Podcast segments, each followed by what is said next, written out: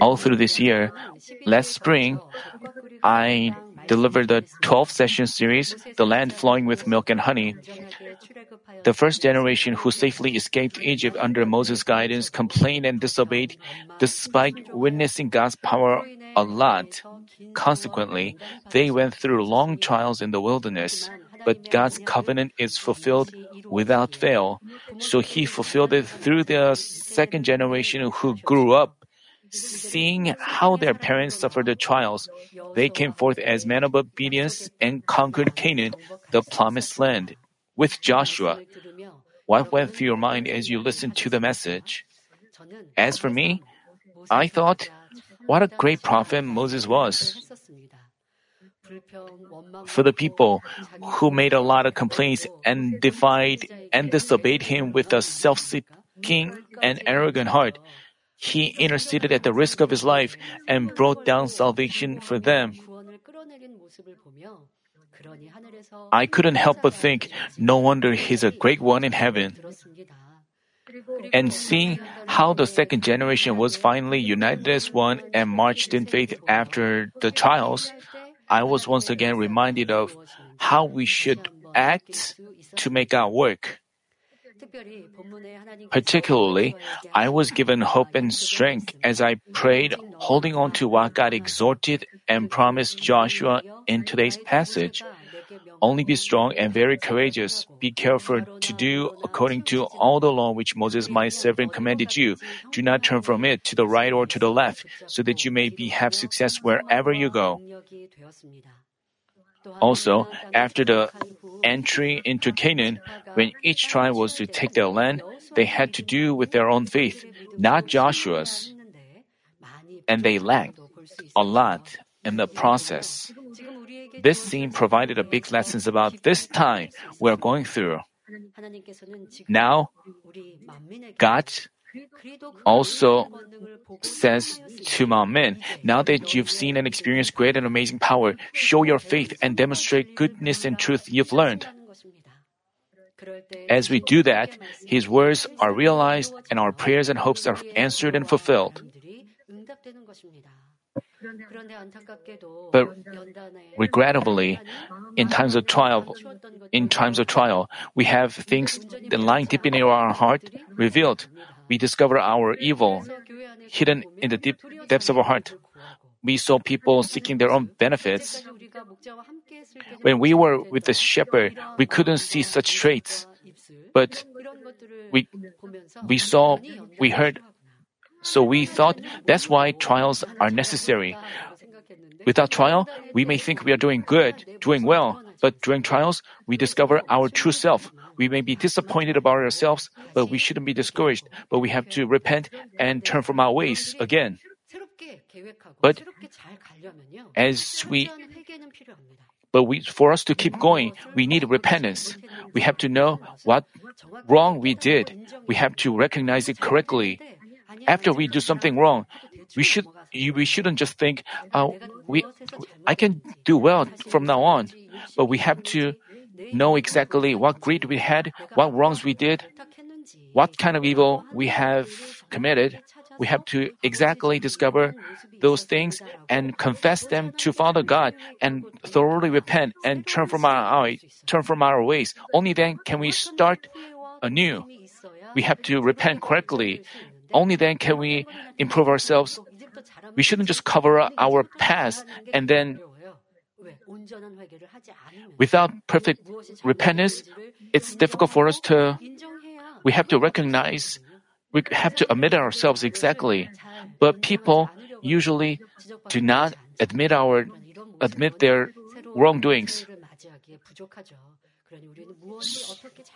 So we have to correctly know what wrongs we did and repent and turn from our ways. As we live this life, you know, just because we have a new year doesn't mean we are changed.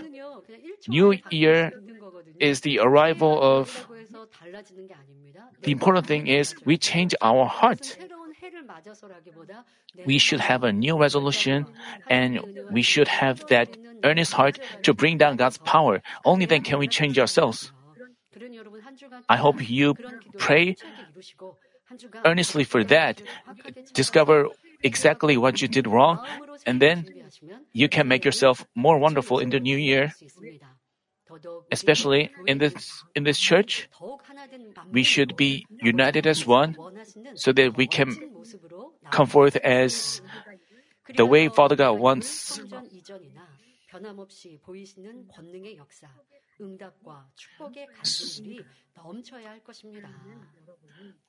Brothers and sisters, what Father God wants from us is that we become united as one in heart. Once our hearts are united, we share the same will and we agree on the goal of our task and how we achieve it. Let's say there are ten people. No matter how hard each of them works, their fruit cannot be compared to that of all the ten working in unity. The fruits are different. When people work in unity, the level at which Father God guarantees them is difficult. That's why we have to be united all the more in church. Then, how can we become united as one in heart? First, we have to look. We have to look with the same eyes. Looking with the same eyes is looking at everything with the eyes of faith and looking to New Jerusalem.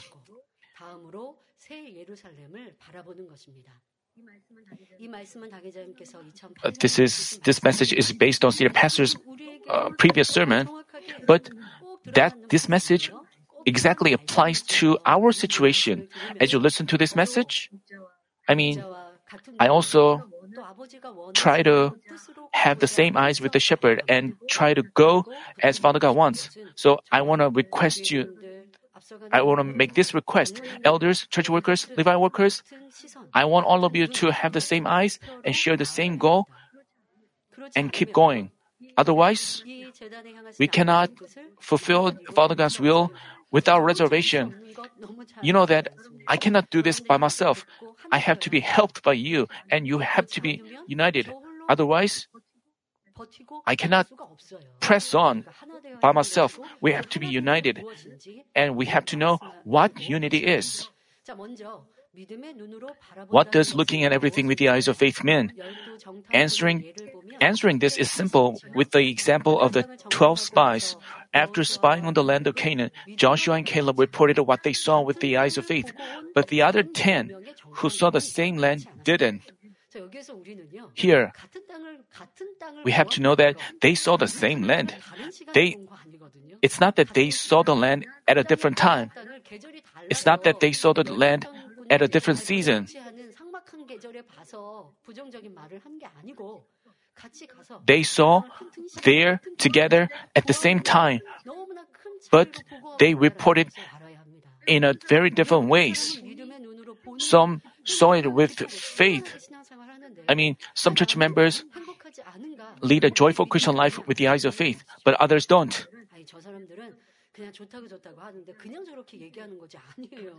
Some people, you know, we smile. If our, our heart is not happy, we cannot. Confession of faith cannot be made without. Some people confess they are joyful with testimonies.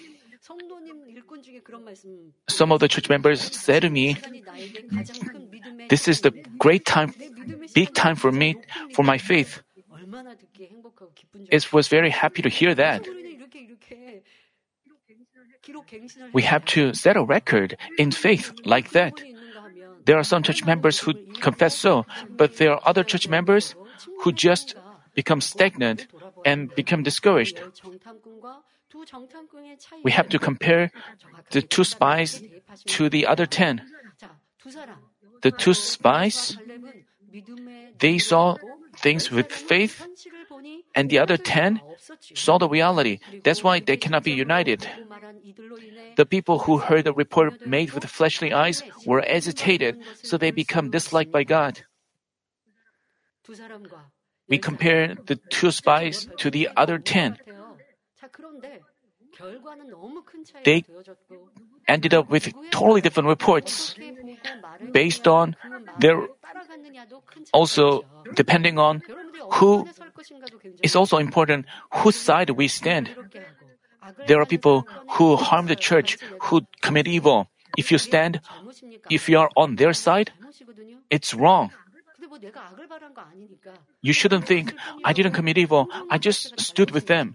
But standing with them itself is wrongdoing. If you don't realize your fault, you cannot de- demolish, demolish your wall of sin. You have to look back on yourself. Only when we look with eyes of faith, Father God works, and we receive His answers and blessings. But you know, the negative confessions from the ten spies, as a result of that, the Israelites went through trials. But what about the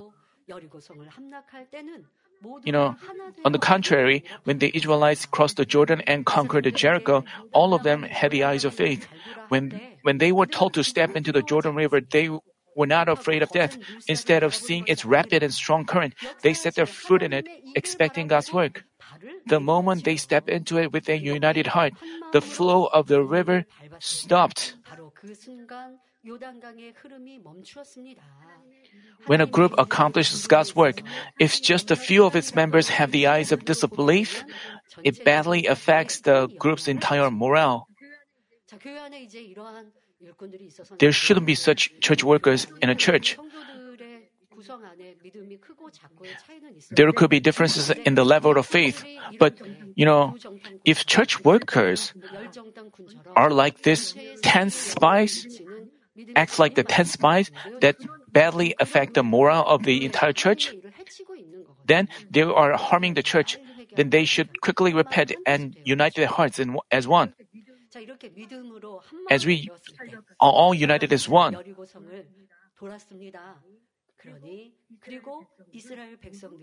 I mean, so when the Israelites marched around the Jericho, they all remained silent.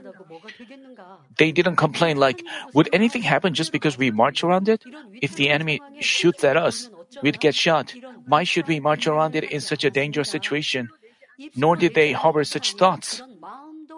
They didn't have such things in their mind. Only looking to God who accomplishes things, they obey with one heart. Then something physically impossible happened. The solid wall of Jericho crumbled down for itself.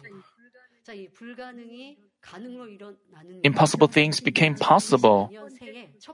I mean, this is our prayer title for the new year. There's nothing impossible with God, but for human beings, there are many impossible things. As we are cultivated here, we may we are fighting against the enemy devil, and we find some situations impossible, but nothing is impossible with God. And He also changes impossible situations into possible ones. And the second generation of the Exodus, uh, I hope you don't forget what they did, so that we can bear abundant fruit in the new year as the second generation of the Israelites. Since the founding of this church, what have happened here have all been accomplished with the eyes of faith. When God commanded something, senior pastor never said like, that's difficult, it's impossible. Discerning what God wanted, he looked only with the eyes of faith and obeyed.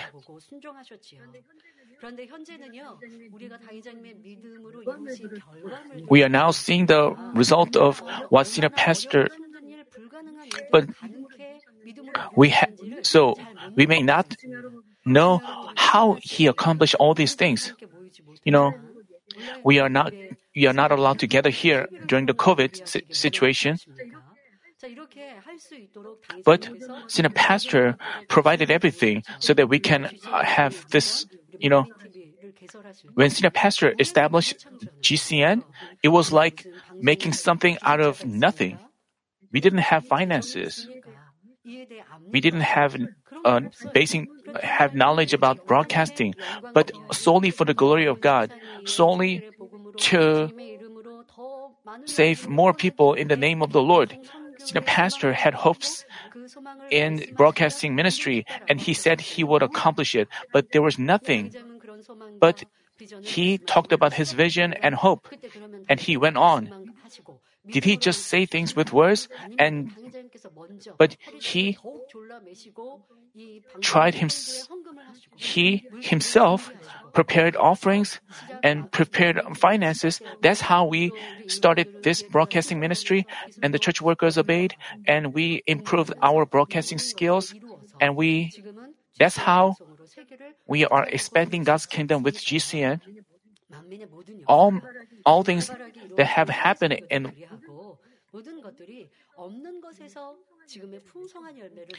I mean, there were definitely difficult situations along the way, but the pastor only pressed on with faith. That's why we see and we bear these beautiful fruits. But looking with faith is not about not recognizing the reality or how the world works. It's also not about rejecting what we have to do on our part. If this was if this was what faith is about, why did God send the twelve spies to spy out the land of Canaan? Before the conquest of the Jericho, Joshua also sent out spies to get information about the city. He fully knew about the situations around the city, and he was perfectly aware that the conquest was totally impossible by man. But because God commanded it, he sought his will, trusting in him. In doing so, he looked for things they had to do and did his best to set up a proper faith. A senior pastor once said this. Well, you know, we make new plans at the end of the year. People also talked about uh, double revival or triple revival. And each mission group made plans to bring long abstent, long absences back, and we had such events. But senior pastor told us that if you made a plan, if you made a plan inspired by the Spirit, you have to bear fruit. But after you proclaim such things, you, let's say you don't have, you have no revival at all. This is like, this proves that this the plan was not made by faith. Faith is not about making, um, it's about inspired by the Spirit and making plans. Even while we look with faith, while we live in this world, we have there are things we have to take care of, and there are things we have to study and analyze. Also, we have to pray. This is faith. Then we have conviction, and fears are driven away, and we have that we are confident that we can do things. This is faith, and we also have to make efforts. Only then can we bear fruits. Let's say some people are inspired in their prayer, but even if he is inspired, unless he makes effort, he cannot bear fruit. We have to know exactly what faith is like. Church workers who accomplish, who work for God, they say they love God, and they say they press on. They have to go out and work for God, and they have to take responsibility. There are also people who pray. But if they refuse to do their duty and just expect others to do things, this proves they lack faith, and this is not loving God. They're just saying that they have, but we have to know. You have to know whether we have to reflect on ourselves in this year. In doing so, this is how we act by faith. This was the case with senior pastor. He knew how the world works and how people would act with evil in pursuit of their benefits. He knew how much it would cost to accomplish a big task and that we couldn't get finance on our own. Nevertheless, once God commanded it, he just obeyed. Just because he believed in the Almighty God doesn't mean that he put himself at ease and rested comfortably. expecting that things will be done automatically. It's not that he was concerned and worried. Uh, I mean, he tried to do things, but the reality was difficult. But because Father God commanded it, he said, Amen, and tried to obey. But he, he had such pressure. Even while he was eating, he thought about finances. At times, when he met his family members, when he worked out, even while doing these things, he, he, he couldn't focus on working out, or even while he, he did these things, his mind was focused on church's finances. Because he took responsibility, he had such pressures. He always prayed, and in order to get finance, he invested all of his time and efforts. Apostle Paul said, apart from such external things, there is the daily pressure on me of concern for all the churches.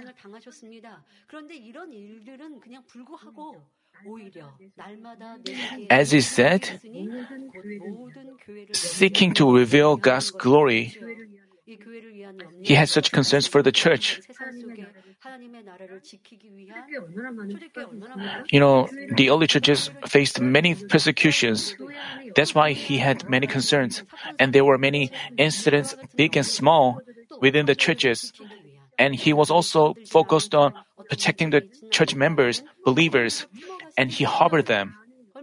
He had many matters of concern.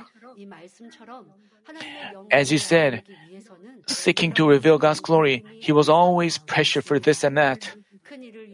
Sometimes in achieving a big task, he would spend sleepless, he would spend sleepless nights in anxiety. He, as senior pastor, for many years he lived so. As for me, as we spent this time, I thought, wow, I understood what senior pastor went through. And I thought how great his suffering and how great his devotion was. If church workers are ready to take responsibility, as they, pastors, parish leaders, have you been, have you been concerned for your members who are sick this way? How much did you try to take responsibility for them? This is the life of the shepherd, and this is the. As a result, he got, senior pastor got drained of energy. Other times, even after he stepped into the Jordan by faith, the river overflew rather than stopped flowing, and he seemingly faced a difficult reality. Yet, without wavering, wavering to the end, he accomplished God's will with unchanging confessions and deeds of faith. Now, God demands such faith of all of us, as well as senior pastor.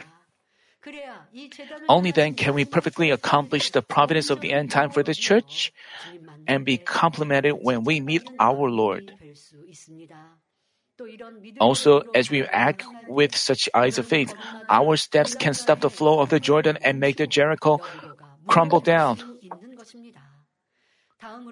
Next, to have the same eyes, we should look to New Jerusalem. All what we do for God is not for honor or compliments from this world. Of course, when we work faithfully for God's kingdom, He blesses even on this earth.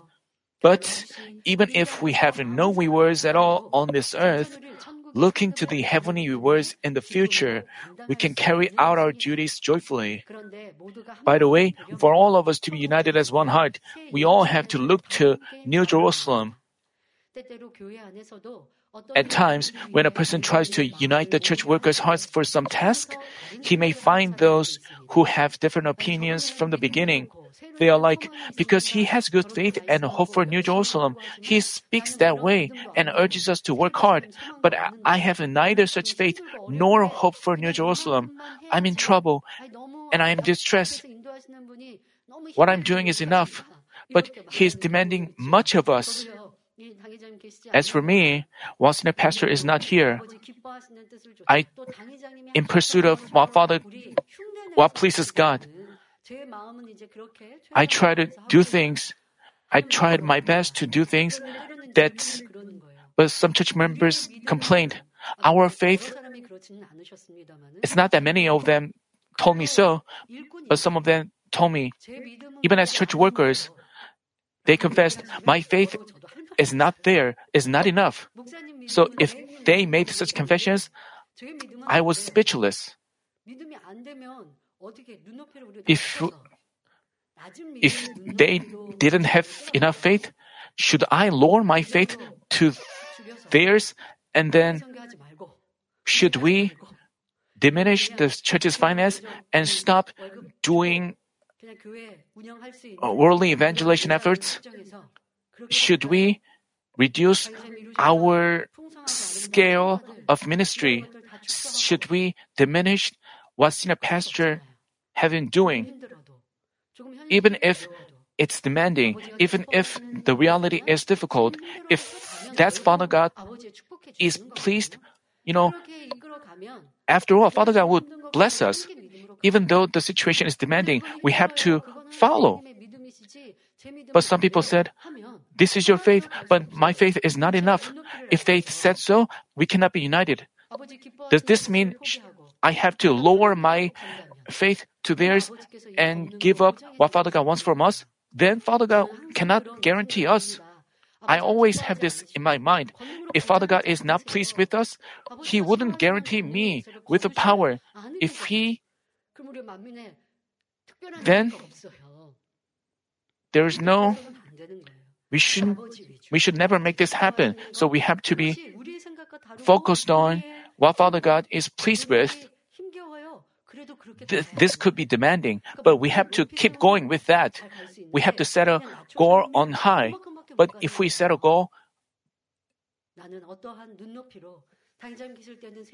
when the pastor was here, we had our goal in New Jerusalem. But now, did you lower your goal?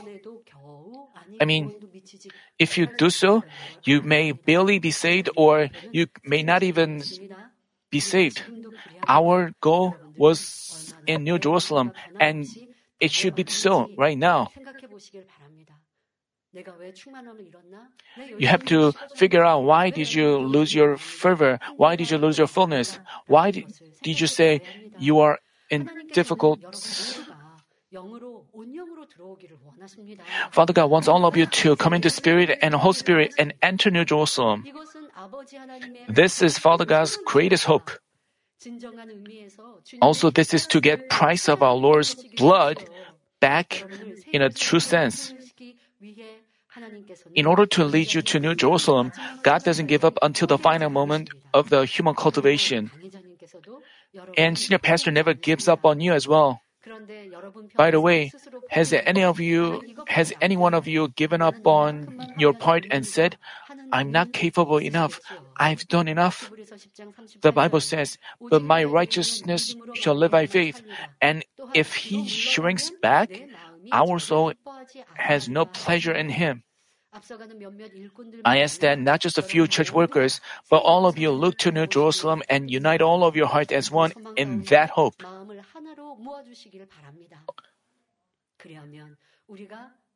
If you do so, as we offer vowed prayer, as we we wouldn't say things like, it's difficult to, but we would partic- take part in those events, and then Father God will pay us back with boundless grace. But if you say things like, it's impossible, I cannot do that, that proves your goal has been lowered. So, in the new year, we have the right goal, and we have to press on without wavering, uh, without ceasing. Faith is the assurance of things hoped for. As we make efforts looking to New Jerusalem, at some point, we will find our heart vessels having changed. Our looking to New, our looking to New Jerusalem won't just remain as hope, but it will ex- actu- actually come upon us. Hopefully, all of us will meet in New Jerusalem. It's not that our life on this earth is over, but in the future, we have to be together in New Jerusalem. We have to invite one another In New Jerusalem, we have been running with that hope, and we have to be so right now. And those church members who are, I mean, this, we can, you know, let's say you used to confess, I will, I want to enter New Jerusalem when senior pastor was here, but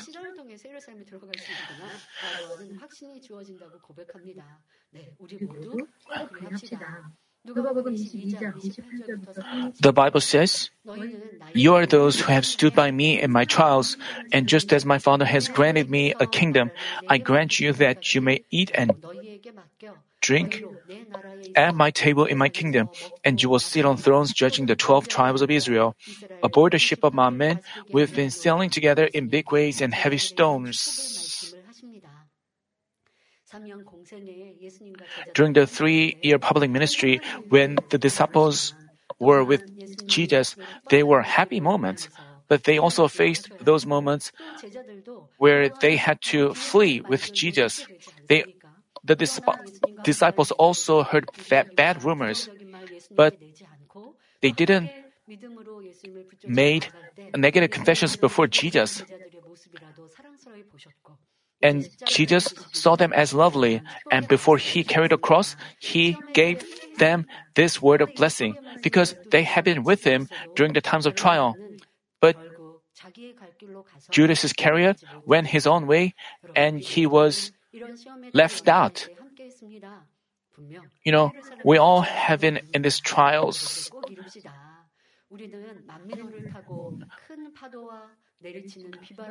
Aboard the ship of Mammon, we've been sailing together in big waves and heavy storms. Even when a wave seemingly huge enough to swallow our ship raged and violently shook our ship, we sailed on, holding each other's hand. We've overcome such hardships, so how lamentable it would be if we failed to reach New Jerusalem we've dearly longed for. If you lost that hope and the fullness of the Spirit, I challenge you to recover them and again press on vigorously. For our way is the way of sanctification and New Jerusalem. I ask all of you to run even harder. The words preached here from this altar, it's all about casting off sins and evil. It's all about faith. Our teachings, our gospel of sanctification is about casting off evil and recovering the e- lost image of God and loving God first. These words cannot be heard anywhere else. We don't quote politicians' remarks. We don't quote worldly uh, quotes. We just interpret the Bible the exact way and teach you. We have the We have the power of God guaranteed by Him. So we, there should be nothing we should be afraid of. We have to keep pressing on in the new year. If we do that, Father God will fulfill amazing works through Mammon and be glorified greatly. To become united as one in heart. Second, we have to set our hearts on good things. This is crucial to all of us at this point, especially the church workers serving at the forefront or the leaders of each field should bear this in mind all the more firmly. In working with the same goal, only when we harbor goodness towards one another can we truly become united as one. Depending on how united our hearts are in goodness, we can make things go easier or the opposite. There was a person who caused Israel severe trouble in the process of conquering Canaan. He was Achan. On the outside, Achan also looked united with others in heart and joined them in life-threatening battles. But Achan harbored greed for money and disobedience instead of goodness. He joined the battles, risking his life, but he wasn't united with others in heart because he didn't harbor goodness. Ultimately, not only did he himself face destruction, but he brought these entire Israel painful defeat in the city of Ai. So in doing God's work, we should all harbor good things together. And how did God take care of this? He had Achan killed and his families killed, and he had all things he stole burned up. That's how he took care of this. And what about the Korah and his followers? He split the earth and he drove them into it. In the church, there are people who harm the church and the shepherd. And senior pastor said this. And senior pastor said this. Why did the church sternly take care of them? Only if only then Father God's blessing will come. Excuse me, but senior pastor talked about this. But still, there were people who were disobedient with fleshly things. Even though senior pastor sternly talked about this, if I delivered this word of shepherd to them, they, they would have ill feelings against him. So, but now I'm saying this, delivering this, his message to you, because this is the, we are celebrating the new year. There are people, I'm not talking about people who left the church, but there are church, there are people who harm the church and the shepherd. Do you have to embrace them? Is that goodness? Why do you have to?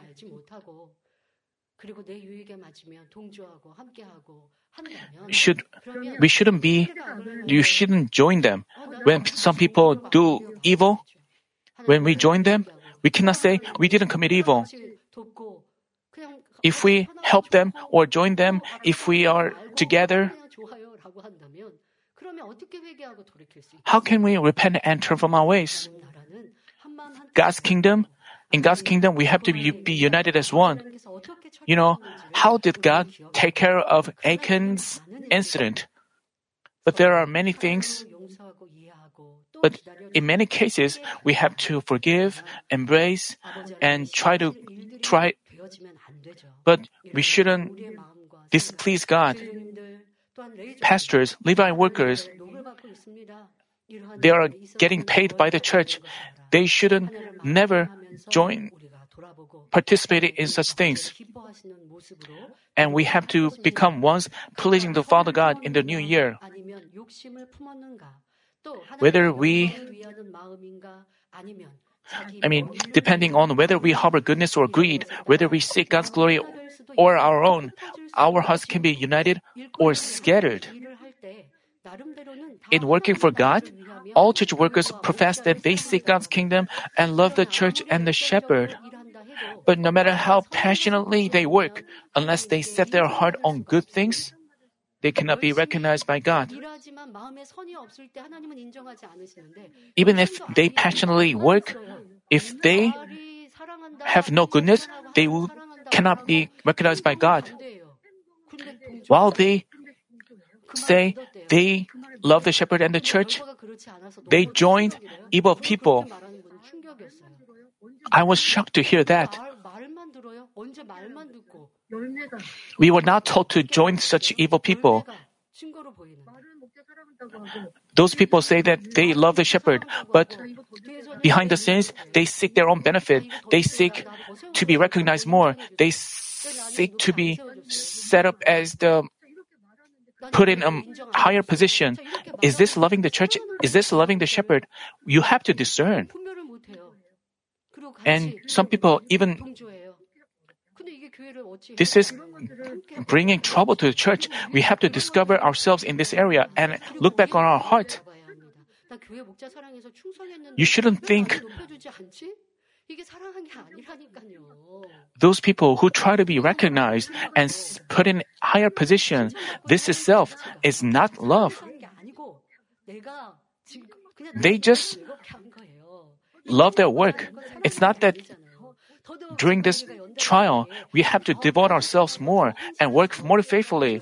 But if anyone seeks to be recognized and harbor resentment, if they are not put in higher positions, what should I do? How should I prepare the Word of God? How should I deliver the Word of God? I ha- I can preach in a comfortable heart. The same goes to you. When you are concerned, can you pray well? We have to drive all these things out so you can focus on prayer. But if there are people who are upset, because they are now recognized. Then how can I focus on God's work? But these people claim that they love God and they love the church.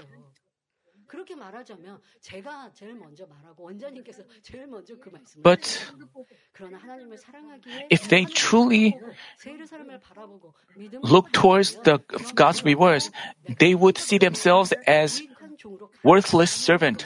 But otherwise, even though they claim that they love the church and the shepherd, they are actually not. You know, back in the old dynasties, old dynasties, each political party argued that their goal was to the country's and the king's benefit. But under the name of benefiting the country, they followed their own righteousness and greed and sought power. They didn't do with a good heart of forgiveness, service, and sacrifice. Thus, while each claimed to love their country, bloody disputes never ended, driving the inc- driving the country and the people into trouble. As all of you do something for God's kingdom, you also have to make sure to set your heart on good things. You have to work based on a yielding, forgiving, peacemaking, serving, sacrificing, and persevering heart. Let me give you a more specific example. When a leader organizes an event in a group, there may be other workers with opinions different from his. At this point, even if the leader's opinion is different from theirs, good-hearted workers would think,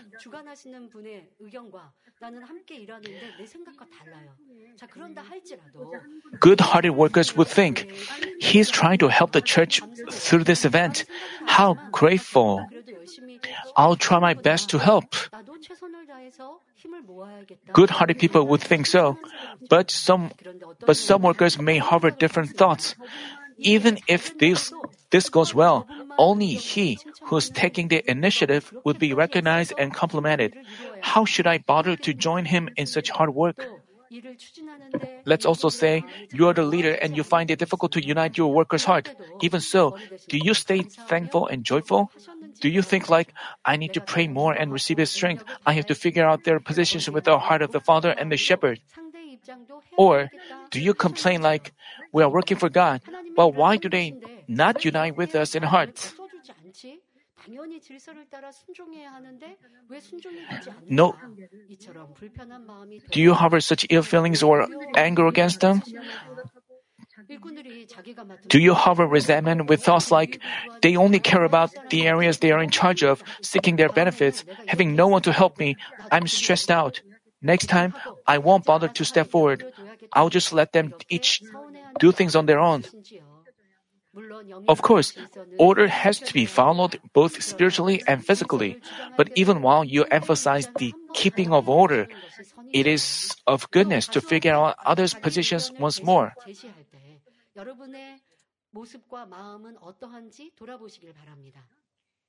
I ask you to reflect on your attitudes and heart when you present your opinion before the many. If you have a better opinion, you can make a suggestion. But if others refuse to accept it, how should you react? If you are to pursue goodness always, you'd humbly accept theirs. Even if yours, even if your opinion is obviously better, even if following the opinion is the, the I mean,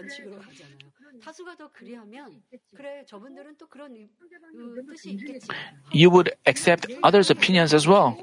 Even if you see your opinion obviously better, even if following the opinions of the entire group requires sacrifice of you, you'd follow them. And you'd make a commitment and sacrifice and unite with them so that their decision can bear the best fruit possible. But some people, but some people speak aggressively of others' opinions as they present their own.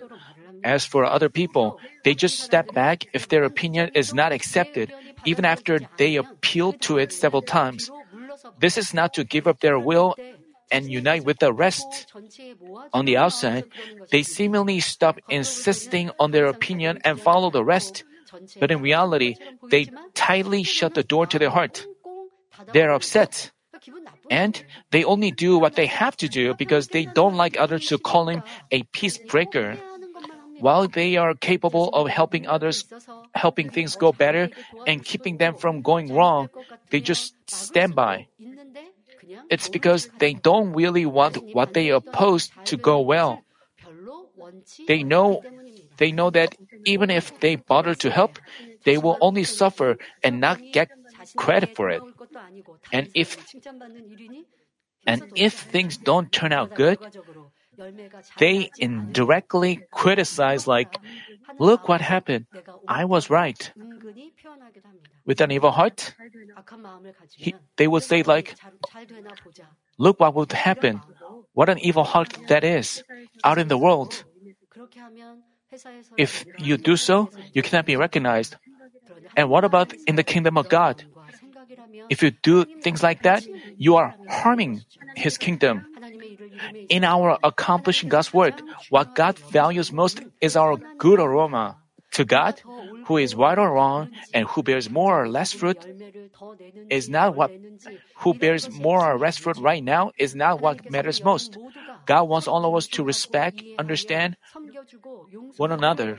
Like this, when God's children resembling Him work, when God's children work, be united with one good heart, God takes responsibility. He lets them bear the voice, hear the voice of the Holy Spirit, so that even impossible things become possible. While Satan cannot accuse them, he can give them the fruit of blessings as he wants.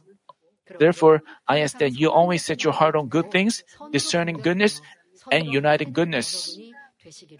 Whether you're good or evil, as you look back on yourself, I'm not talking about committing a big evil, but let's say you are in a situation where you suffer disadvantage. If you, you know, this is evil of seeking your own benefit. Brothers and sisters, the works of His kingdom are accomplished by God. They are not to be done by man's strength or ability, but by the Holy Spirit's. We are only used as His instruments. The same goes for the construction of the Grand Sanctuary and Canaan Sanctuaries and the current relocation process, revival, worldly, world evangelization, and your individual blessings. While men reap exactly what they sow, God enables us to reap thirty, sixty, or even one hundred times more. But for us to reap like this, we have to make sure to sow in spirit. Sowing in spirit refers to all church members and workers being united as one. It is uniting our hearts in goodness with the eyes of faith, the eyes of hope. Whether in a significant matter or a trivial one, our hearts should never be divided but united. Then the kingdom of God will be greatly expanded and we will enjoy abundant fruits of blessing both spiritually and physically. I hope that in the new year, all of us will be united all the more as one, from cell groups to parishes and united missions, et cetera. As we are, God would delightfully accept our prayer, praises, faithfulness, and worship, and pour out great and amazing blessings He's prepared. I pray in our Lord's name that we will become more united as one and hear louder and more cheerful shouts of glory, of victory all throughout the year.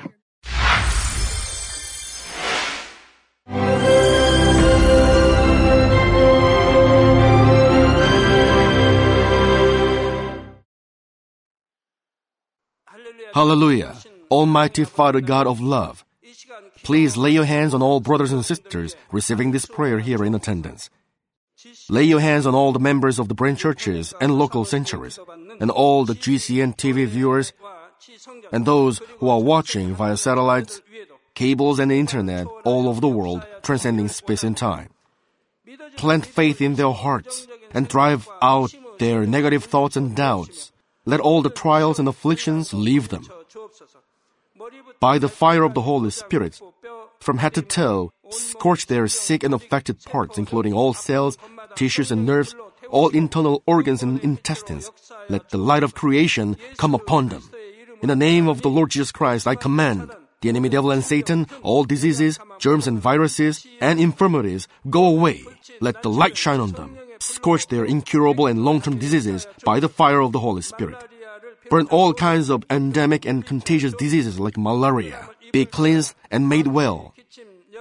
All epidemic diseases, such as colds and fever, go away from them. Protect them from any kinds of germs and viruses and bacteria.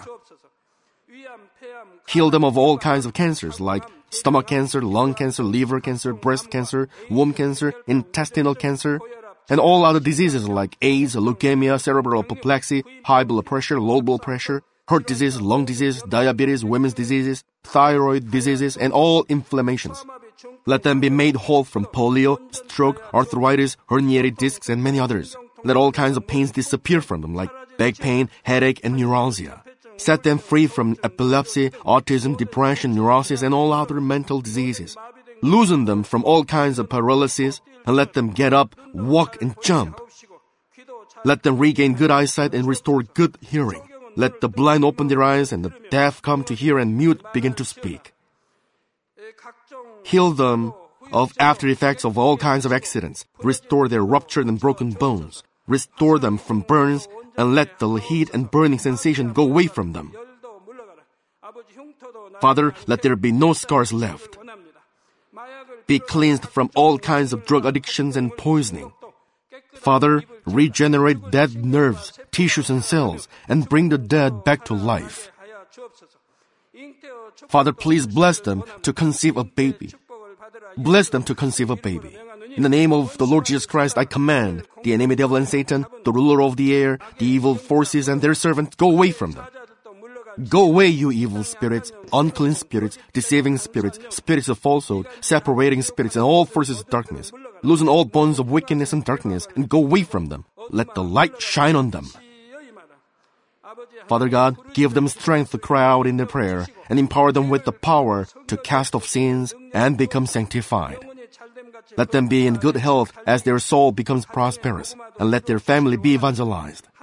Protect them from all kinds of accidents and disasters, and bless them to lead a successful and prosperous life in everything.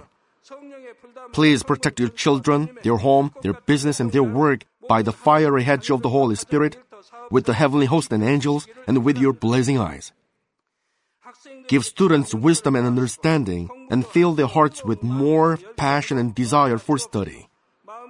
Keep their hearts and minds from worldly things, and plant into their hearts more fervent love for God. Bless your children and let them give glory to you in everything they do, whether they eat or drink or whatever they do. Let them confess and testify to the living God, I've met God, I've experienced God, and received His answers and blessings. Father God, thank you. Let all glory be to you alone. In the name of our Lord Jesus Christ, I pray. Amen.